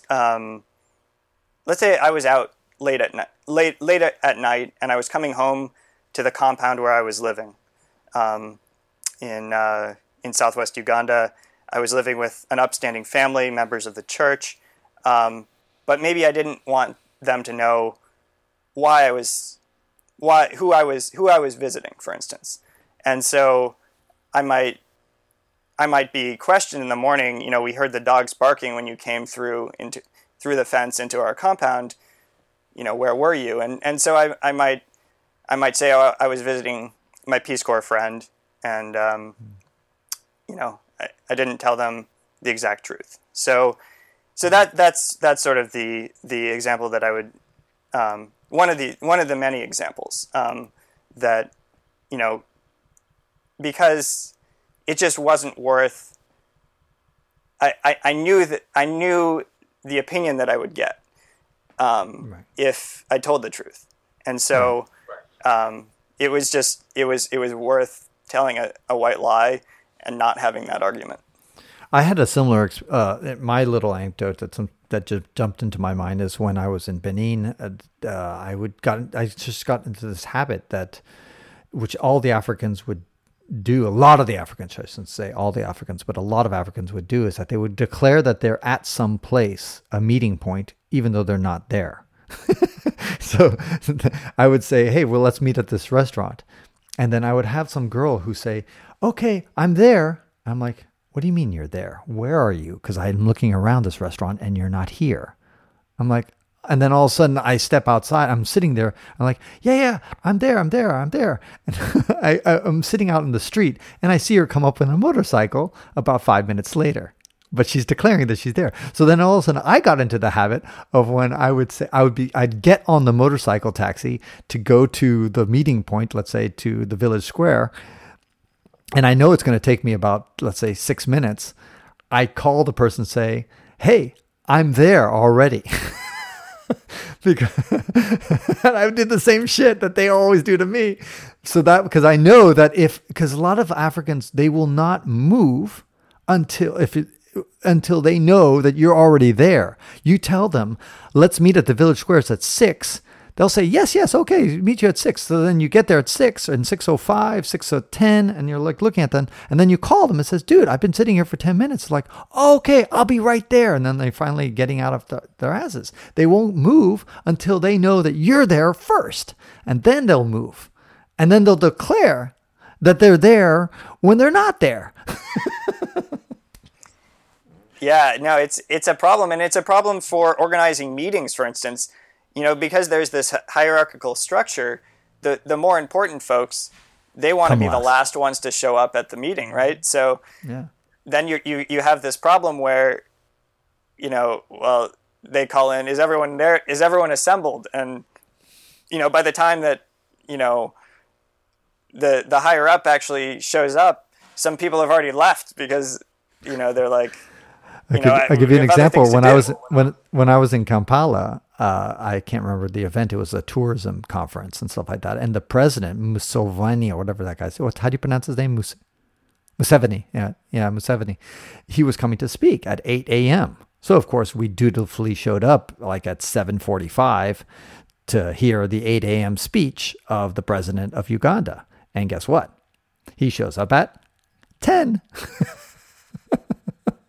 So he has like 1,000 people or maybe 2,000 people. I can't remember how many thousands, maybe 3,000. I can't remember. Anyway, it was a big fucking room, huge room. And guess what? He shows up at 10. Now, maybe Bill Clinton. I know Bill Clinton was kind of famous for being late for a lot of meetings. But anyway, the general point remains. Yes, you're right that in important meetings, the important guy shows up very late. It's very frustrating. What other things, by the way, Robert, did you... that were kind of like head scratchers for you in Africa, or at least Uganda? How about male-female relations? And by the way, yeah. I mean, one. Sorry, before I interrupt you here, but one of the things that you kind of mentioned, you know, about the whole lying thing. Some people might be listening to this and saying to themselves, "Well, maybe Robert, you were lied to more than the average person because you're the foreigner, you're the Mzungu, and so therefore."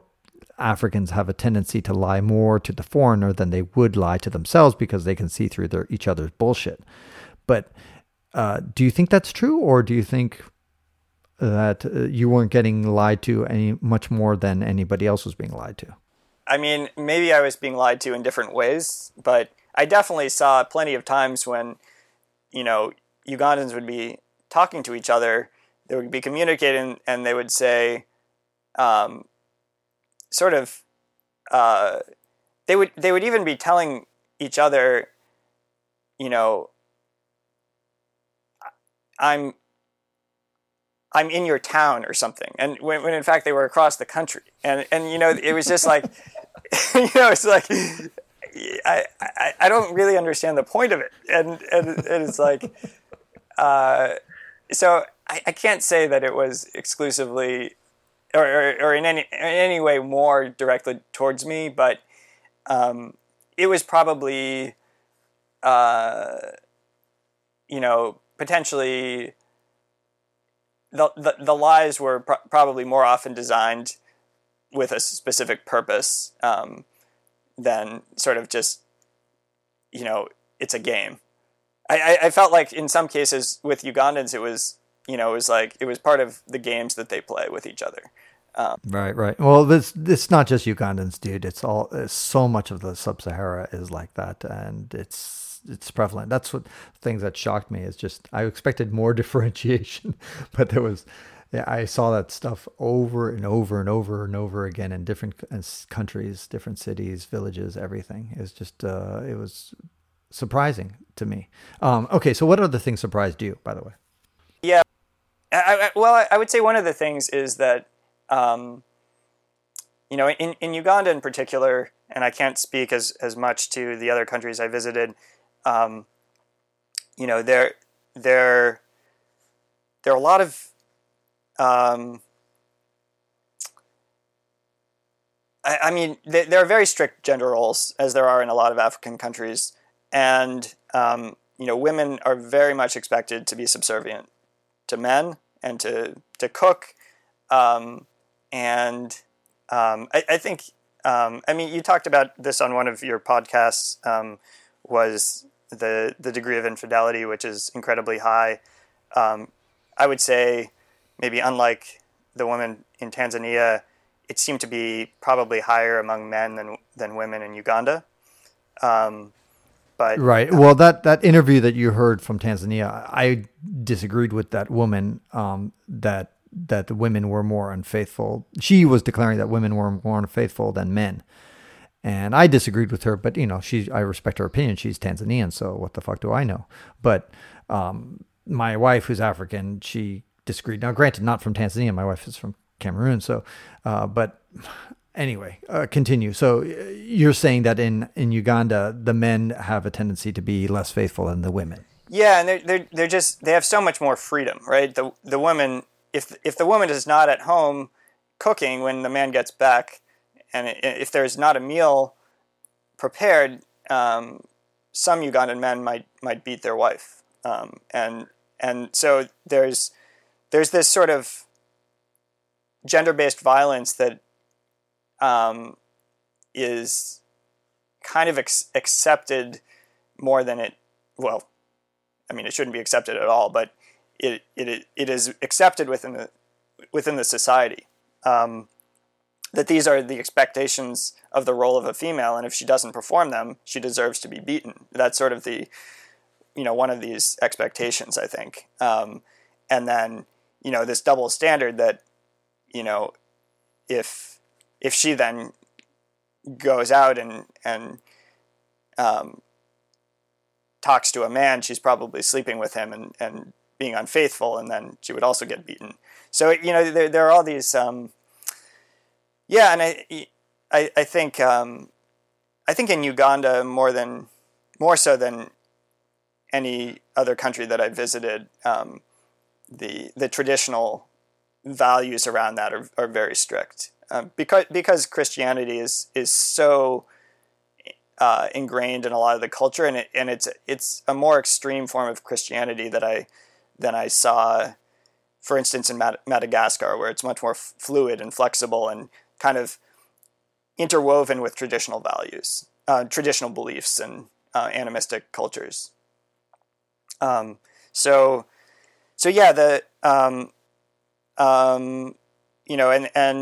that strictness goes into the dress codes. Women in Uganda are expected to wear dresses. Men are expected to look smart. Smart being the British English for, they're expected to, wear a well-ironed shirt and pants, and I shouldn't say pants, because in Uganda that pants are actually underpants. Right. So trousers. Yeah, no, it's funny. Yeah. I remember when I met my wife. This is actually before I met my wife. We met online, but I was going to our first date. The first time we actually were going to see each other, we're going to go to an event in Cameroon, in the capital, Yaoundé, and it was going to be a tourism conference, and it was a tourism event. And so it was kind of semi-formal.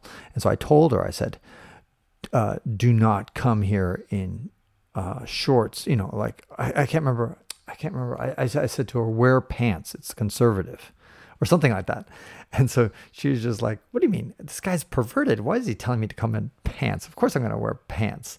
And what does it matter whether I'm wearing pants or not? Because she's thinking panties. For her, it was trousers. So I'm like this complete perverted white guy saying, I want you to wear your sexiest pants. Yeah, no, it's very true.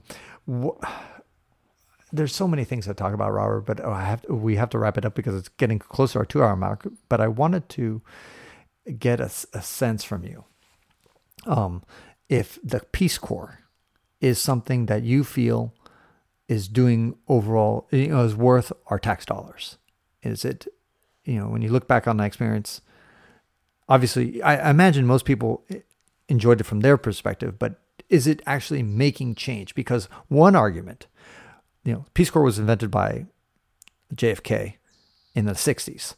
And you look at Africa, and yes, there's been tremendous progress in Africa, no doubt about it. And Bill Gates, I think, has done a lot of good documentation. Many other people have documented how much progress there has been made. But the question is that, you know, at the same time, much of Africa is still far behind the rest of the world and the other continents. So some people will say, well, is the Peace Corps doing any good? Or not any good, but should I say, is it worth it? What do you think?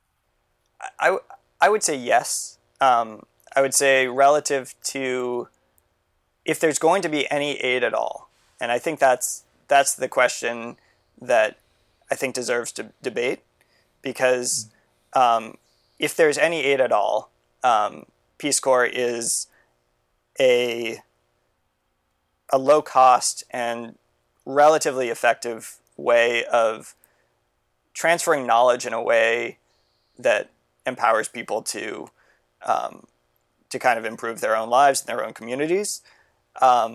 That's not to say that I think that every Peace Corps volunteer is effective. It's not even to say that I think that I was as effective as I could be. But I think that, you know, it gave me a way to get into a community, and it gave me a way to work with, ideally, people who wanted to work with me. And it took me some time to figure that out, who those people were, and some luck of landing in a community that wanted to be worked with, ultimately. But essentially, when I look at the other forms of aid, I look at them oftentimes as they're giving things of high monetary value to the communities. And I think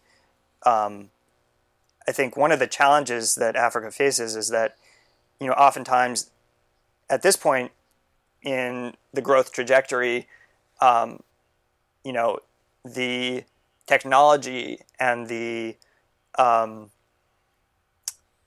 and a lot of the and healthcare are actually outpacing sort of the ground roots development of the society.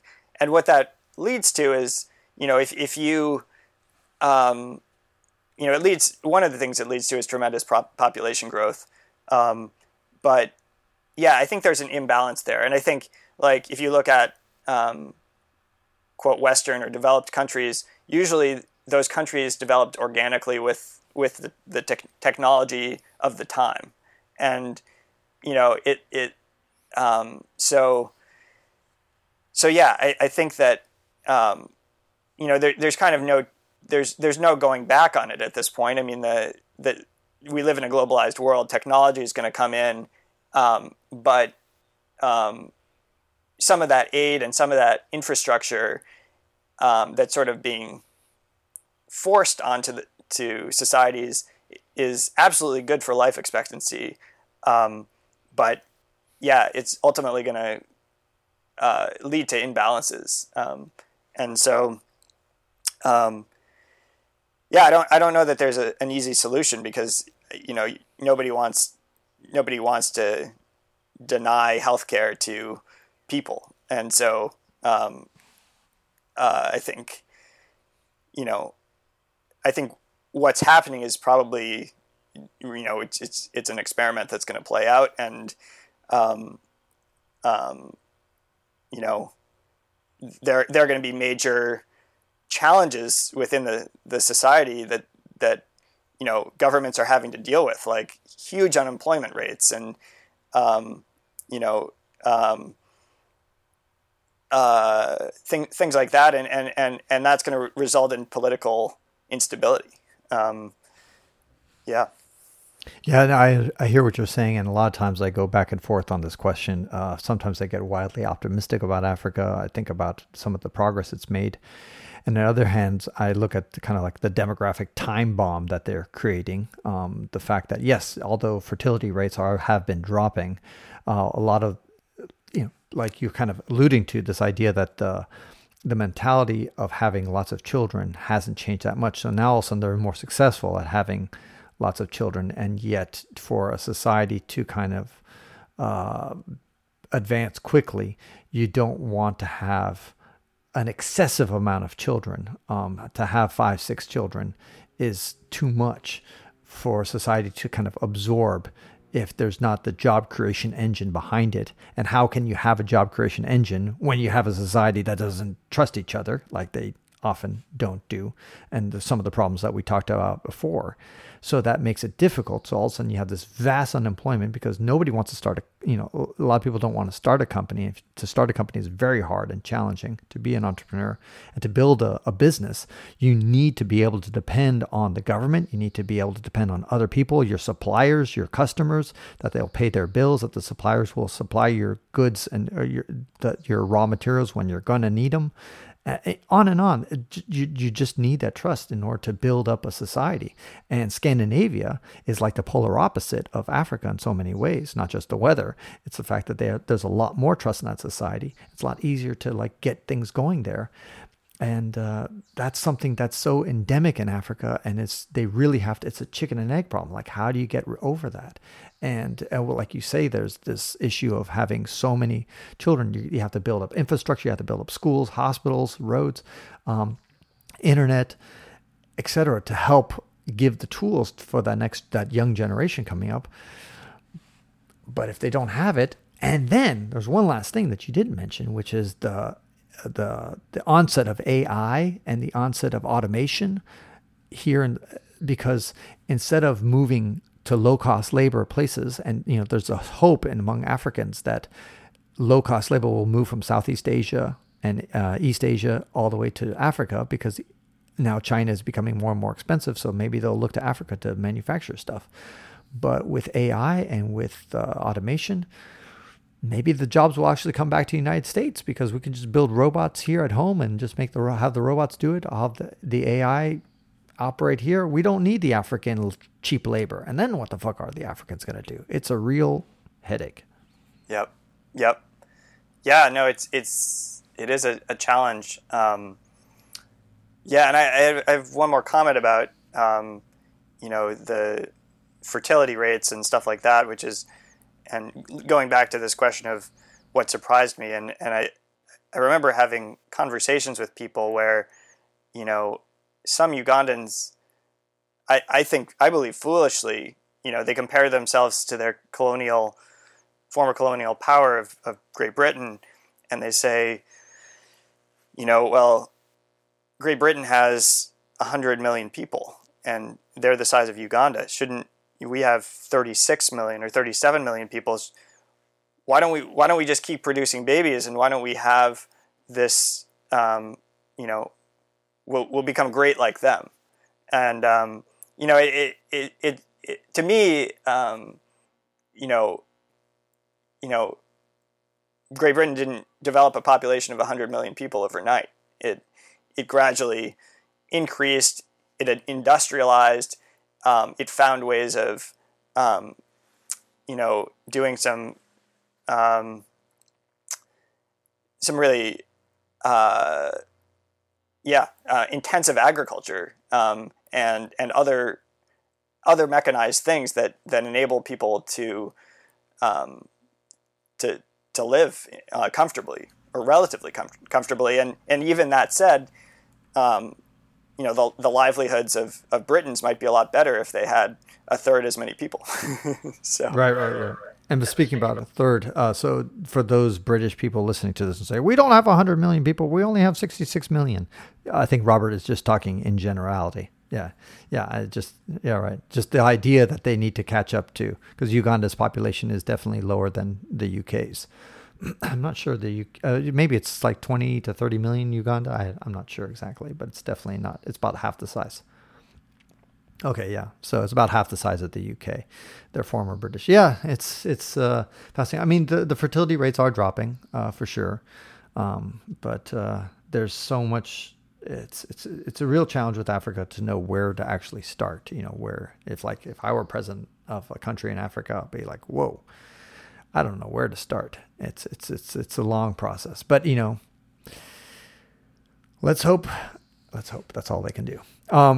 Well, thank you so much. We have a million. I could keep talking to you for another hour easily, because we've just scratched the surface of some of your experiences. We didn't talk about Madagascar. We didn't talk about Ethiopia, and on and on and on. But we'll save that for our future podcast. Now, last thing before we go, you want to give me a plug. You're working with an organization, I think, right now in Uganda that you want to potentially plug. Can you go ahead and talk about that briefly? Yeah, the Kazinga Channel Schools Project I'll link to that in the show notes, by the way. But say it more slowly. Kazinga Channel Schools Project. So my community was located on the Kazinga Channel, which within Queen Elizabeth National Park, there are two larger lakes, Lake Edward and Lake George. And there's a channel that runs between them. And there are a number of small communities that were allowed to continue their fishing existence when the park was gazetted some years ago. So these communities face unique challenges because they don't have agriculture. Fishing is often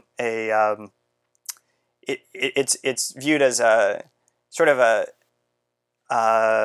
never-ending resource, and as a result, it ends up leading to some vices that usually result in communities with higher HIV rates, certain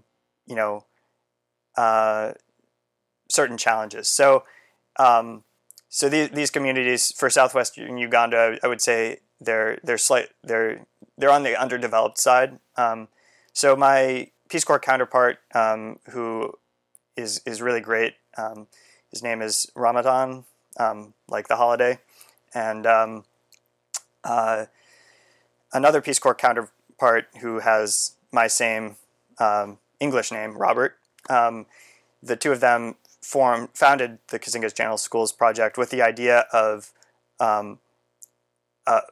taking a set of environmental and educational practices, often that at least the educational practices are things that they learned through their interaction with the Peace Corps to try to improve educational outcomes and in general community outcomes.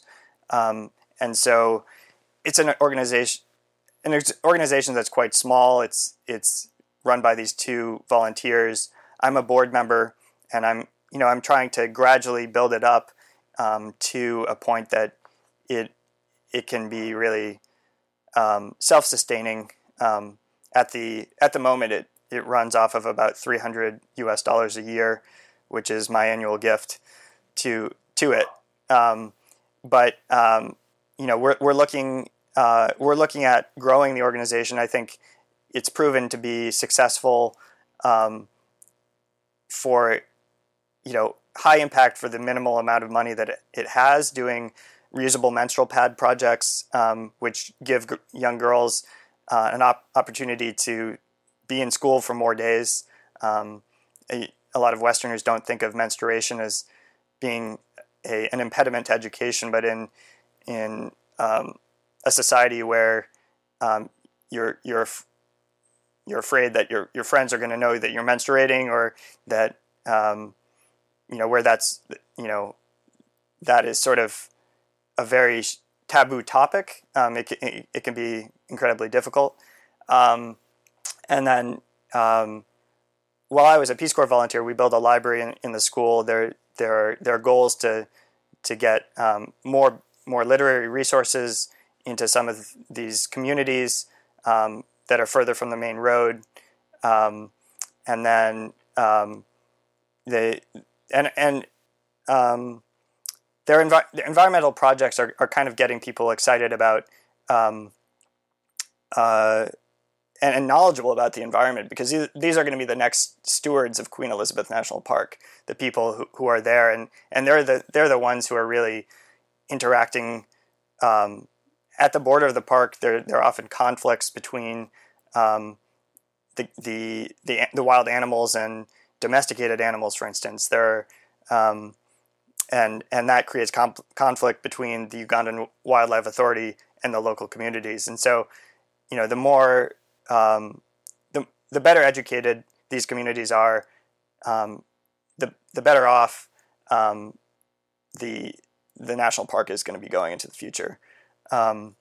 So yeah, there are a number of projects, and I think at the moment I'm looking to try to sort of increase funding up to about $1,000 a year as we kind of as we kind of build and we continue to gradually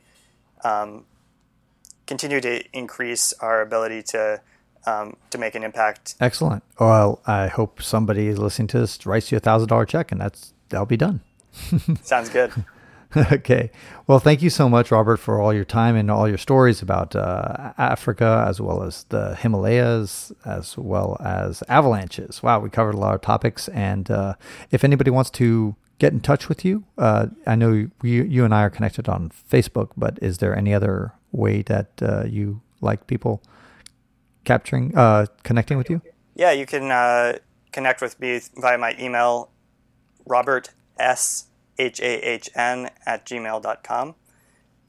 So, feel free to reach out to me if you have connections to that part of the world. If you're interested in the kind of work that I'm doing there, there's even a small project in Madagascar that I got involved with, trying to conserve a literal forest by planting vanilla, but. If we have another podcast in the future, we can talk about it. So awesome. Yeah. Well, that's amazing. There's so much to talk about, and I will go ahead and post your Facebook profile on the show notes and the information that you've given to me as well. And thank you. It's been a pleasure talking with you, Robert. Thank you, Francis. It's been a pleasure as well. And that concludes this episode of the Wander Learn podcast, where we explore travel technology and transformation. If you'd like to see the show notes with links to what we talked about, or if you'd like to comment on the show, or if you'd like to ask me a question, then go to wanderlearn.com and click on the latest episode. If you'd like to connect with me, just remember F. Tapon. That's my first initial and my last name. F. Tapon is the username I use on all social media. You can also get to my website by going to ftapon.com. Here's one last reason to remember F. Tapon. If you like what I do and want to get rewarded for supporting my projects, then go to patreon.com/ yep, you guessed it, F. Tapon. That's where you can pick up some sweet rewards for as little as $1 a month. And remember, subscribing to the Wander Learn podcast helps, but downloading each episode helps even more. Please share the podcast, review it, and sign up for my newsletter at wanderlearn.com. This show was edited by Rejoice Tapon. The music was composed by Eric Stratman. This is Francis Tapon, encouraging you to wander and learn.